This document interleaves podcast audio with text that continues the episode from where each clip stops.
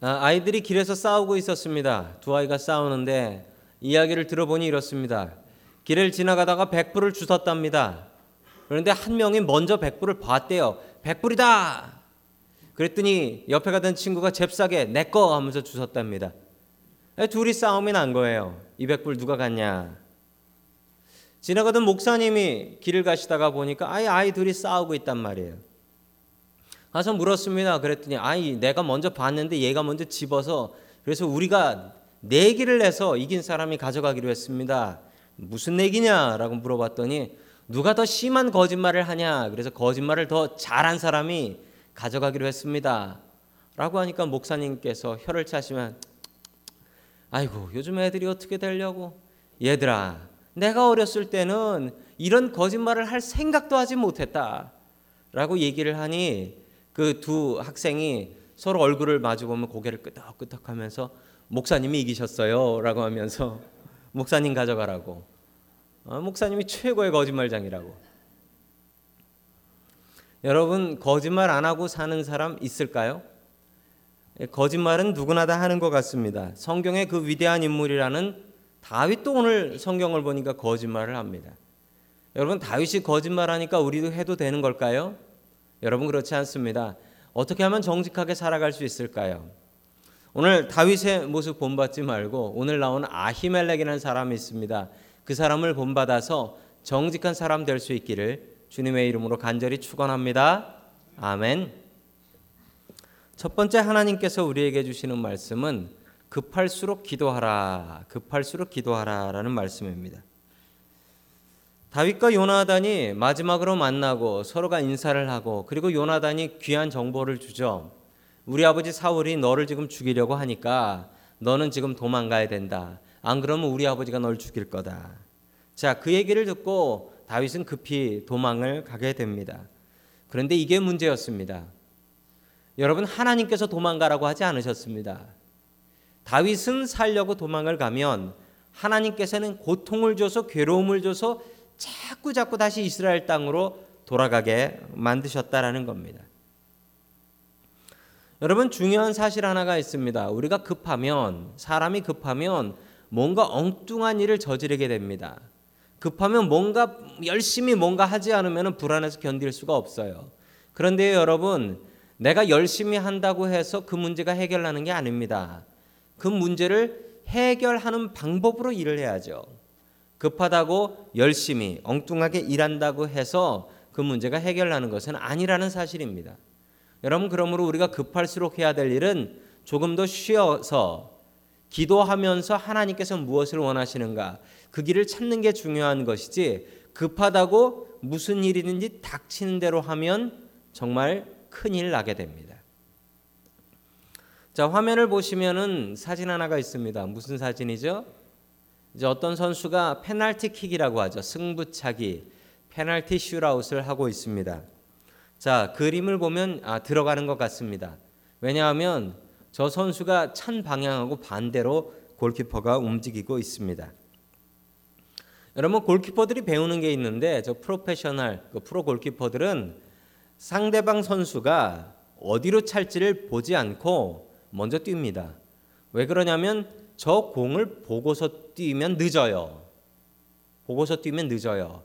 그래서 미리 한쪽 방향을 정하고 나는 이쪽으로 뛸 거야 하면서 뛰는 겁니다.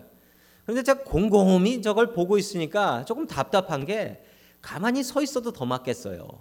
근데 왜 뛰는지 모르겠어요. 근데 이런 생각을 저만 한 게 아닌 것 같습니다. 그 2006년에 그 이스라엘에 있는 경제학자들이 연구한 연구 논문에 의하면 최고 축구 골키퍼들의 액션 바이어스라는 겁니다. 이 최고의 프로 선수들이 생각해 보지도 않고 먼저 뛰고 보더라는 겁니다. 결론적으로 보면 오른쪽으로 뛰어서 막은 사람들이 12.6%, 왼쪽으로 뛰어서 막은 사람들이 조금 더 막았어요. 14.2%. 그런 놀라운 사실은 가만히 서 있었을 때 막은 골키퍼가 33.3%. 가만히 서 있기만 해도 되는데 이걸 그냥 자기가 불안하니까 먼저 한쪽 방향 정하고 뛰는 거예요. 누가 골키퍼 하시는 분 있으면 가서 좀 알려주세요. 가만히 서 있으라고. 그러나 불안해서 가만히 서 있지를 못한답니다. 급해서 뭐라도 해야 되는 게 이 사람의 마음이라는 겁니다. 여러분 급한 일을 당하면 우리가 그렇습니다. 급한 일을 당하면 그냥 뭐라도 하지 않으면 마음이 급해서 견딜 수가 없는 거예요. 여러분 그래서 일을 망치는 경우가 너무 많이 있습니다. 급한 일이 있으면 우리가 해야 될 일은 기도하는 일입니다. 급하니까 기도해야 돼요. 평소에는 내 하는 대로 해도 돼요. 여러분 급할 땐 기도하지 않으면 내가 엉뚱한 방향으로 뛰어서 공을 놓친다라는 거예요. 하나님께 여쭤봐야 돼요. 하나님, 어떻게 해야 이 공을 막을 수 있습니까? 여러분 급할수록 우리는 하나님께 매달리고 기도해야 된다는 사실입니다. 자, 마음이 아주 급한 다윗의 모습입니다. 엉뚱한 일을 합니다. 우리 21장 1절의 말씀 같이 봅니다. 시작. 다윗은 높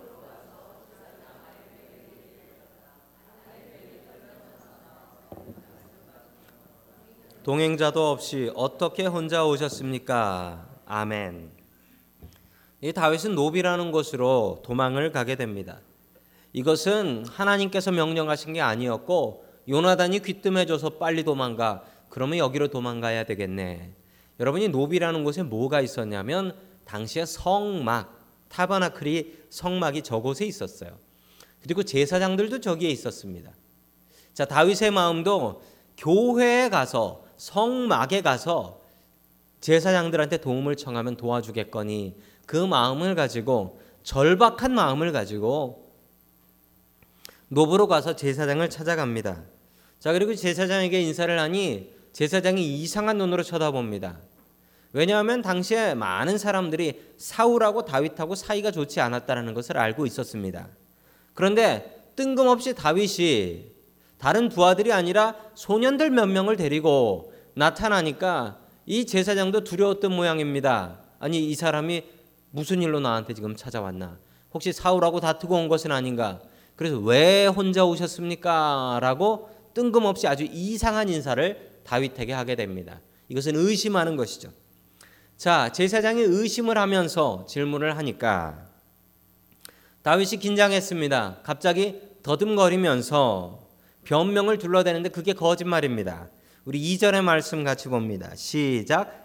다윗이 제사장 아히멜렉에게 대답하였다. 나는 명령을 띠고 길을 떠났습니다. 임금님이 나에게 임무를 맡기시면서 부탁하시기를 나에게 맡기신 임무를 어느 누구에게도 알리지 말라고 하셨습니다.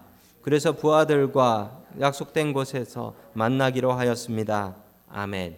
이게 완전히 새빨간 거짓말이죠. 왜 혼자 왔습니까? 라고 했더니 임금님이 특별 임무를 나에게 주셔서 특별 임무 때문에 혼자 나타난 것입니다. 다른 일행들은 어디 있습니까? 어, 저기 가서 합류하기로 했습니다. 같이 만나기로 했습니다. 이 안심하십시오. 나 문제 없습니다. 자, 이게 다 거짓말이었습니다. 다윗은 두려웠습니다. 세상 그 누구도 자기를 도우려고 하지 않는데 이 제사장마저 나를 돕지 않는다면 나는 배고파 쓰러질 것 같고 무기도 없고 내가 어디서 도움을 찾을 수 있을까? 하나님을 의지했어야죠. 왜 거기 도망가서 사람을 의지하고 있습니까? 아까 그 골키퍼들이 하는 이상한 행동을 다윗이 지금 하고 있는 거예요. 생각해 보지도 않고 이리저리 뛰고 보는 겁니다. 그러다가 사고를 치게 되죠. 여러분이 다윗의 거짓말 때문에 그 뒤에 보면 이 제사장들이 싹 다 몰살을 당해요. 이 거짓말 하나 때문에. 여러분 우리가 급할수록 해야 될 일이 있습니다. 그것은 기도입니다. 급하다고 내 머릿속에 드는 생각대로 이렇게 저렇게 막 행하다 보면 끝내 사고 나서 수습할 수 없게 됩니다. 여러분 다윗과 같이 두려운 일 당했을 때, 다윗과 같이 괴로운 일, 어려운 일 당했을 때 우리가 해야 될 일은 기도입니다. 하나님을 바라보고 하나님 내가 어떻게 해야지 이 문제를 풀겠습니까? 여러분 급할수록 기도하십시오. 급할수록 기도해서 우리의 삶에 답을 찾을 수 있는 저와 여러분 될 수 있기를 주님의 이름으로 간절히 축원합니다. 아멘. 두 번째 하나님께서 우리에게 주시는 말씀은 거짓말하지 말라라는 말씀입니다. 십계명에도 나오죠. 내 이웃을 내 이웃에게 거짓 증언하지 말라. 거짓말하지 말라.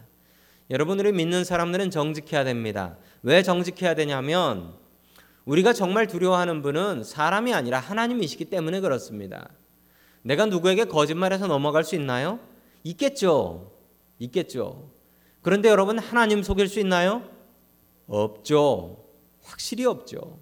그러니까 우리가 거짓말하면 안 됩니다. 세상에 뻔한 거짓말들이 있습니다. 여러분 장사꾼들이 어떤 거짓말 합니까? 예, 이거 믿지는 거뭐해 보셨나 봐요. 아, 이거 본전입니다. 이거 믿지는 거예요. 이거 믿지는 거예요. 간호사들이 하는 거짓말이 있습니다. 뭐죠? 이 주사 하나도 안 아파요. 그런 주사일수록 아픕니다. 자, 어, 결혼 사진 촬영하시는 분들이 하는 거짓말. 제가 찍어본 신부 중에 가장 아름다우세요. 생략된 건 오늘이라는 말이 생략된 거. 옷가게 주인, 옷가게 주인이 하는 거짓말. 멋져요. 딱 맞아요. 언니 거야. 이거 거짓말이랍니다. 정치인들이 하는 거짓말이 있대요. 정치인들이 하는 거짓말은 열심히 하겠습니다. 믿어주세요. 가장 거짓말을 잘하는 사람들이랍니다. 교인들이 하는 거짓말이 있답니다. 목사님 오늘 은혜 많이 받았어요. 그 다음엔 꼭 그걸 물어봐야 되는데 그럼 오늘 설교 제목이 뭐 어, 죄송합니다. 한국에서 제일 정직한 사람들이 있답니다. 경상도 사람들이랍니다. 아십니까 여러분 경상도 사람들이 특히 경상도 남자들이 이렇게 정직하답니다. 아내가 열심히 화장을 해서 곱게 화장을 하고 여보나 이뻐라고 물어보면 이 전라도 남편은 이렇게 얘기합니다. 아따 우리 마누라가 최고제. 충청도는 그려 제일 예뻐. 경상도 남편은 이렇게 얘기합니다. 칵 치아꾸라. 여러분 이 셋 중에 가장 솔직하신 분은 누구인가요? 네, 제가 가장 솔직하신 분은 아마 3번 경상도 남편인 것 같습니다. 그렇지만 여러분 경상도 남편에 대한 유머는 아주 세고 셌어요. 말이 없다, 무뚝뚝하다, 정 없다, 뭐 이런 얘기들이 너무 많아요. 여러분 솔직하면 손해다라는 것을 저는 깨달았습니다. 저희 아버님이 경상도 분이시. 사람이 살면서 하루에 몇 개의 거짓말을 할까요?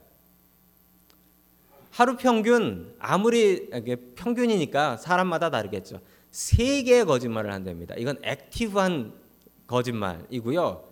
그 passive한 거짓말인데 그 뭐냐면은 옆 사람이 갑자기 방구를 꼈어요. 근데 인상을 찡그리지 않는 것. 이것도 거짓말이랍니다.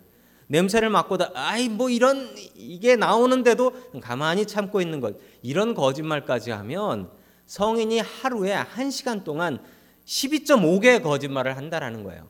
정말 반갑지 않은 사람이 왔는데도 인상을 찡그리지 않는 것. 이 거짓말이라는 거죠.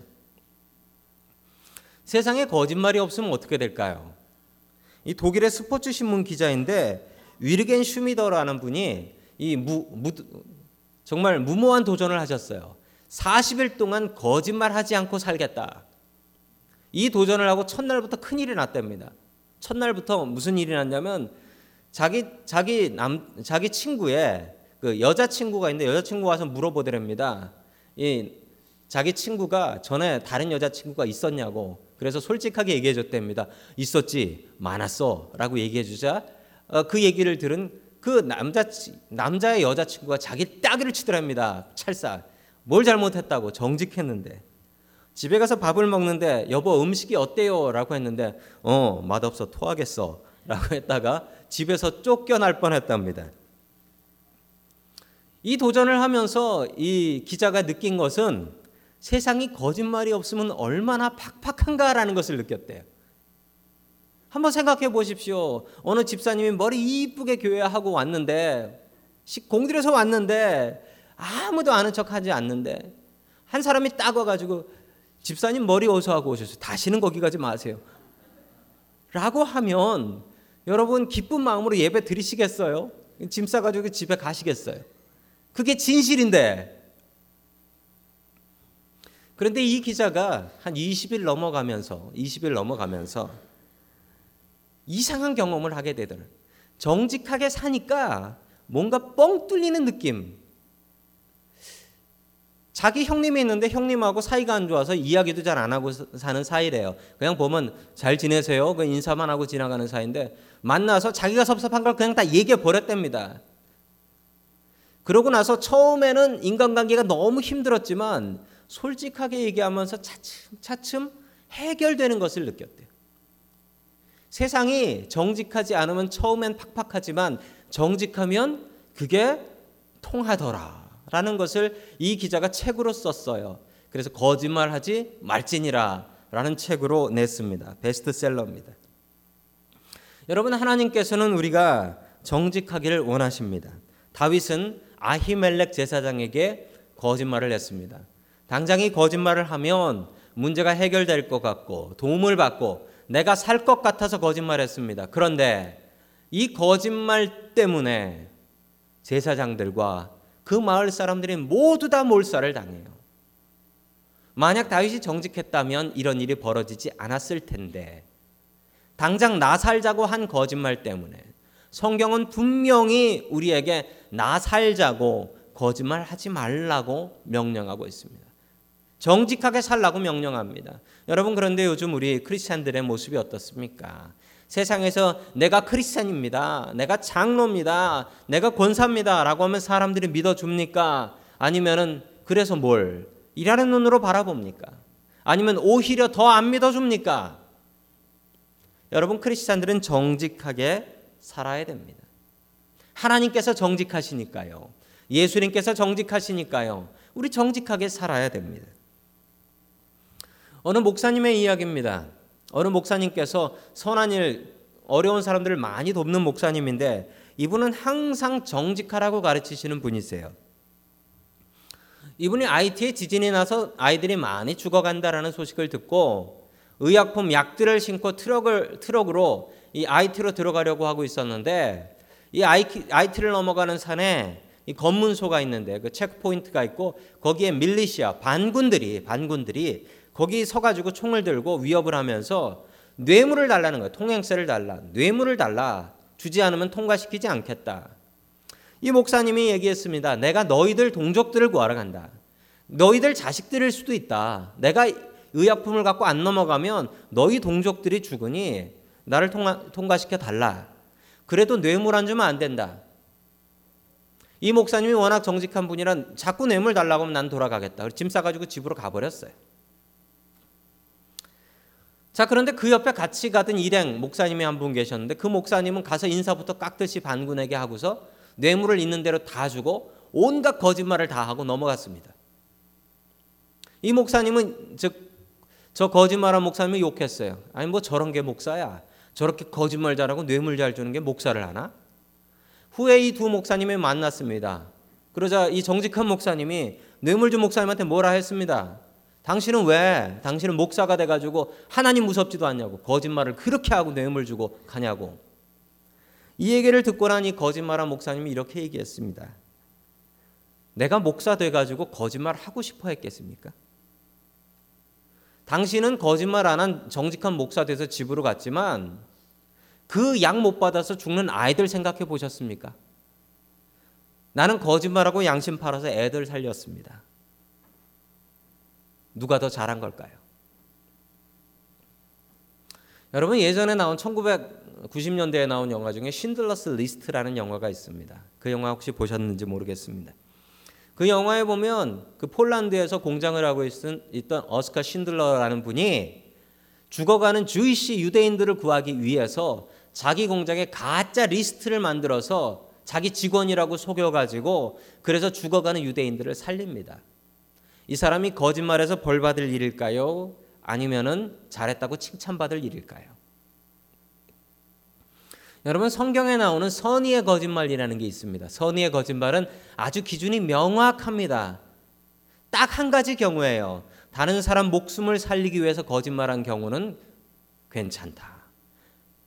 선의의 거짓말, 화이트 라이 중에 괜찮은 것은 내 목숨도 아니고요. 다른 사람 목숨 살리기 위해서 한 경우는 괜찮다가 아니라 복을 받아요. 여러분 성경에 구약 성경에 여호수아 때 나오는 라합이라는 기생이 있습니다. 이 기생은 자기 집에 숨어든 이 스파이 이스라엘의 정탐꾼 스파이 두 명을 옥상에다가 몰래 숨겨놓고 이 사람들을 잡으러 온 사람들한테 거짓말을 합니다. 일단 살리고 보자. 저기 산으로 멀리 도망갔습니다. 얼른 쫓아가세요. 라고 거짓말을 해서 이 정탐꾼 둘을 살려줍니다. 이 기생은 복 받아서 그 가정이 복을 받는 그리고 예수님의 조상이 되는 복을 받습니다. 거짓말하고 복 받은 경우입니다. 또 거짓말하고 복 받은 사람이 있습니다. 모세 때입니다. 모세 때에 이집트 사람들이 히브리 사람들을 씨를 마르게 하려고 남자아이가 태어나면 다 죽여라 라고 산파들 미드와이브스들한테 이야기를 했습니다. 명령을 하니까 이 산파들이 사람을 죽일 수 없어서 여러분 죽이면 차라리 수월합니다. 내가 내가 복 받고 잘 사는 거죠. 이거 이거 속였다가 걸리면 어떻게 됩니까? 자기 죽습니다. 목숨 날라갑니다. 그런데도 불구하고 영혼을 살리기 위해서 히브리 여자들은 힘이 좋아서 애 낳는다고 해서 달려가 보니까 벌써 낳고 도망갔습니다. 라고 거짓말을 해서 아이들을 살려줍니다. 성경은 이 산파들이 복받았다라고 얘기합니다. 여러분 그런데 중요한 것은 이외의 경우는 절대로 용서되지 않습니다. 성경은 우리에게 거짓말하지 말라고 이야기합니다. 여러분 우리는 세상 속에서 빛이 되고 소금이 되어야 됩니다. 우리 이민 사회 속에서 빛이 되고 소금 되어야 됩니다. 교회 다니는 사실 하나만으로 저 사람 믿을 만 하겠네. 교회에서 직분이 있다라고 하면 저 사람 더 믿을 만 하겠네. 여러분 이런 판단이 나와야 합니다. 나와야 합니다. 여러분 하나님은 정직한 분이십니다. 그러므로 우리는 정직해야 됩니다. 다윗의 그 거짓말 한마디 때문에 85명이나 되는 제사장과 그 마을 사람들 모두가 몰살을 당했습니다. 여러분 정직하십시오. 정직하게 살아갈 수 있는 저와 여러분들 될 수 있기를 주님의 이름으로 간절히 축원합니다. 아멘. 마지막 세 번째로 하나님께서 우리에게 주시는 말씀은 하나님께서는 정직한 자를 사랑하시고 복 주신다라는 말씀입니다.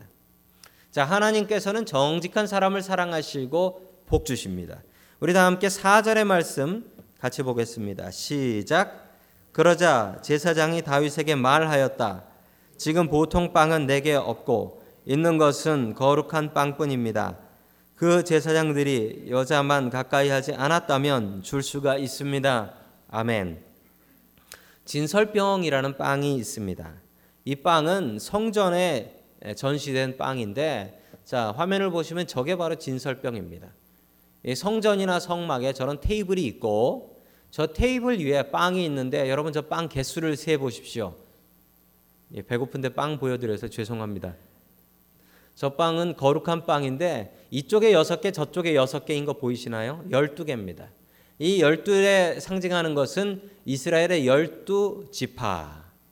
그래서 이스라엘 전체 하나님 앞에 서 있는 열두 지파 이스라엘 전체를 이야기하는 것입니다. 자, 저 빵은 안식일 날 새로 세팅을 해서 만들어서 여섯 개 여섯 개 해서 쌓아 놓습니다. 자, 그리고 그 다음 안식일이 되면 저 빵을 어, 예전 것은 가지고 가고 그리고 거기에다 새 빵을 여섯 개씩 여섯 개씩 열두 개를 쌓아 놓습니다. 저 묵은 열두 개의 빵은 누구 몫이 되냐면 저것은 제사장의 몫이 됩니다. 제사장만 먹을 수 있습니다. 그것도 성전에서. 즉 제사장만 먹을 수 있는 빵이라는 규정이 있기 때문에 저 빵은 그 누구도 손댈 수 없습니다. 여러분 그런데 이 아히멜렉이라는 제사장이 아주 대단합니다. 여러분 이건 아히멜렉 제사장 빵입니다. 당신 먹을 게 귀하기 때문에 저거 귀한 겁니다. 그런데 여러분 이 제사장이 나보다 더 배고프고 더 굶주리고 더 힘든 다윗을 바라보면서 양보해야겠구나. 저걸 제사장만 먹는 게 아니라 부정한 일을 하지 않았으면 누구나 먹을 수 있습니다. 라고 이야기하면서 규정을 바꿔서 이 다윗한테 이 먹을 것을 줍니다. 여러분, 대단한 성직자입니다. 대단한 성직자. 한경직 목사님이 참 겸손하신 것으로 유명한데 검소하시고요. 이분의 옷은 그렇게 떨어지지 않은 옷이 없었대요. 한 번은 어떤 권사님이 이 목사님에게 양복을 새로 하나 해드렸대요. 아침에 해드렸는데 점심 때 가보니까 이 목사님이 옛날 그 다 떨어진 옷을 다시 입고 계시더래요. 목사님, 제가 해드리는 어떻게 됐습니까? 그랬더니 시골에서 목사님 한 분이 올라오셨는데 다 떨어진 옷을 입고 있어서 너무 안 돼서 내가 내 옷 벗어주고 왔다고. 그리고 다시 자기 떨어진 옷을 입고 계시더래요. 여러분 아히멜렉 같은 아히멜렉 같은 제사장입니다. 아히멜렉은 게다가 용기가 있는 사람이었습니다. 얼마나 용기가 있었냐면 사울에게도 해야 될 말은 다 했습니다. 그 두려운 사울에게. 사울에게 여러분 사울이 다윗을 잡으려고 쫓아옵니다. 그리고 아히멜렉이 사울 다윗을 도와줬다는 이야기를 듣고 다윗을 다윗을 도와준 이 아히멜렉을 붙잡고 얘기합니다. 왜 도와줬냐고? 그놈이 나쁜 놈인 거 모르냐고? 왜 도와줬냐고? 그렇게 물어보니 이 아히멜렉이 뭐라고 대답했을까요? 여러분 같은 뭐라 대답하시겠습니까? 그랬습니까? 몰랐습니다. 그놈이 임금님의 특수 임무를 띠고 왔다라고 거짓말을 쳐서 깜빡 속았습니다. 이렇게 얘기하면 살겠죠? 그리고 이게 사실이죠? 그런데 이 아히멜렉이 뭐라 얘기했는 줄 아십니까? 우리 사무엘상 22장 14절의 말씀입니다. 같이 봅니다. 시작. 그러자 아히멜렉이 왕에게 대답하였다. 모든 신하들 가운데 다윗만큼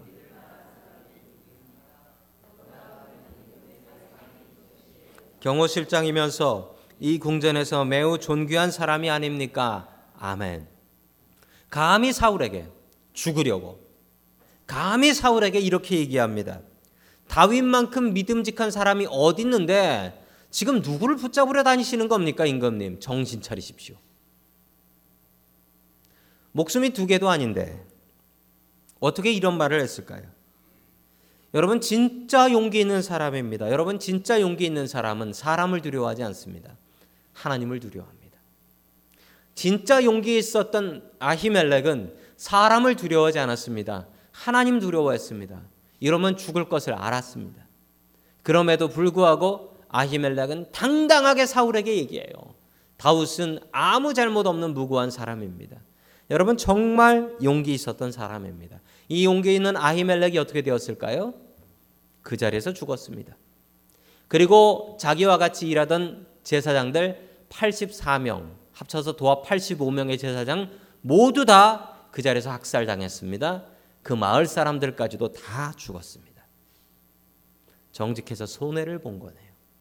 여러분 그런데 그렇게 끝이 나지 않습니다. 하나님께서 어떻게 갚아주시나 보세요. 우리 20절 말씀 같이 봅니다. 시작. 아히두의 손자이며 아히멜렉의 아들인 아비아달은 거기서 피하여 다윗에게로 도망하였다. 아멘. 아들이 이 학살을 피해서 다윗에게로 도망을 갑니다.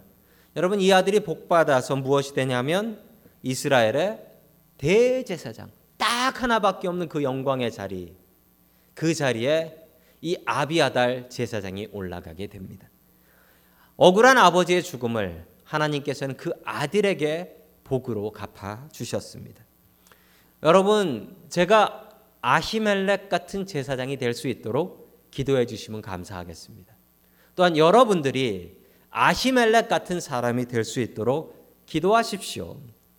하나님을 두려워하는 사람이 되십시오. 그리고 어려운 사람이 있으면 무슨 수가 있더라도 도와주는 그런 사람 되십시오. 여러분 아히멜렉 같이 정직한 사람 하나님께서는 사랑하시고 복 주십니다. 여러분 정직하게 살아갈 수 있는 저와 여러분 될 수 있기를 주님의 이름으로 간절히 축원합니다.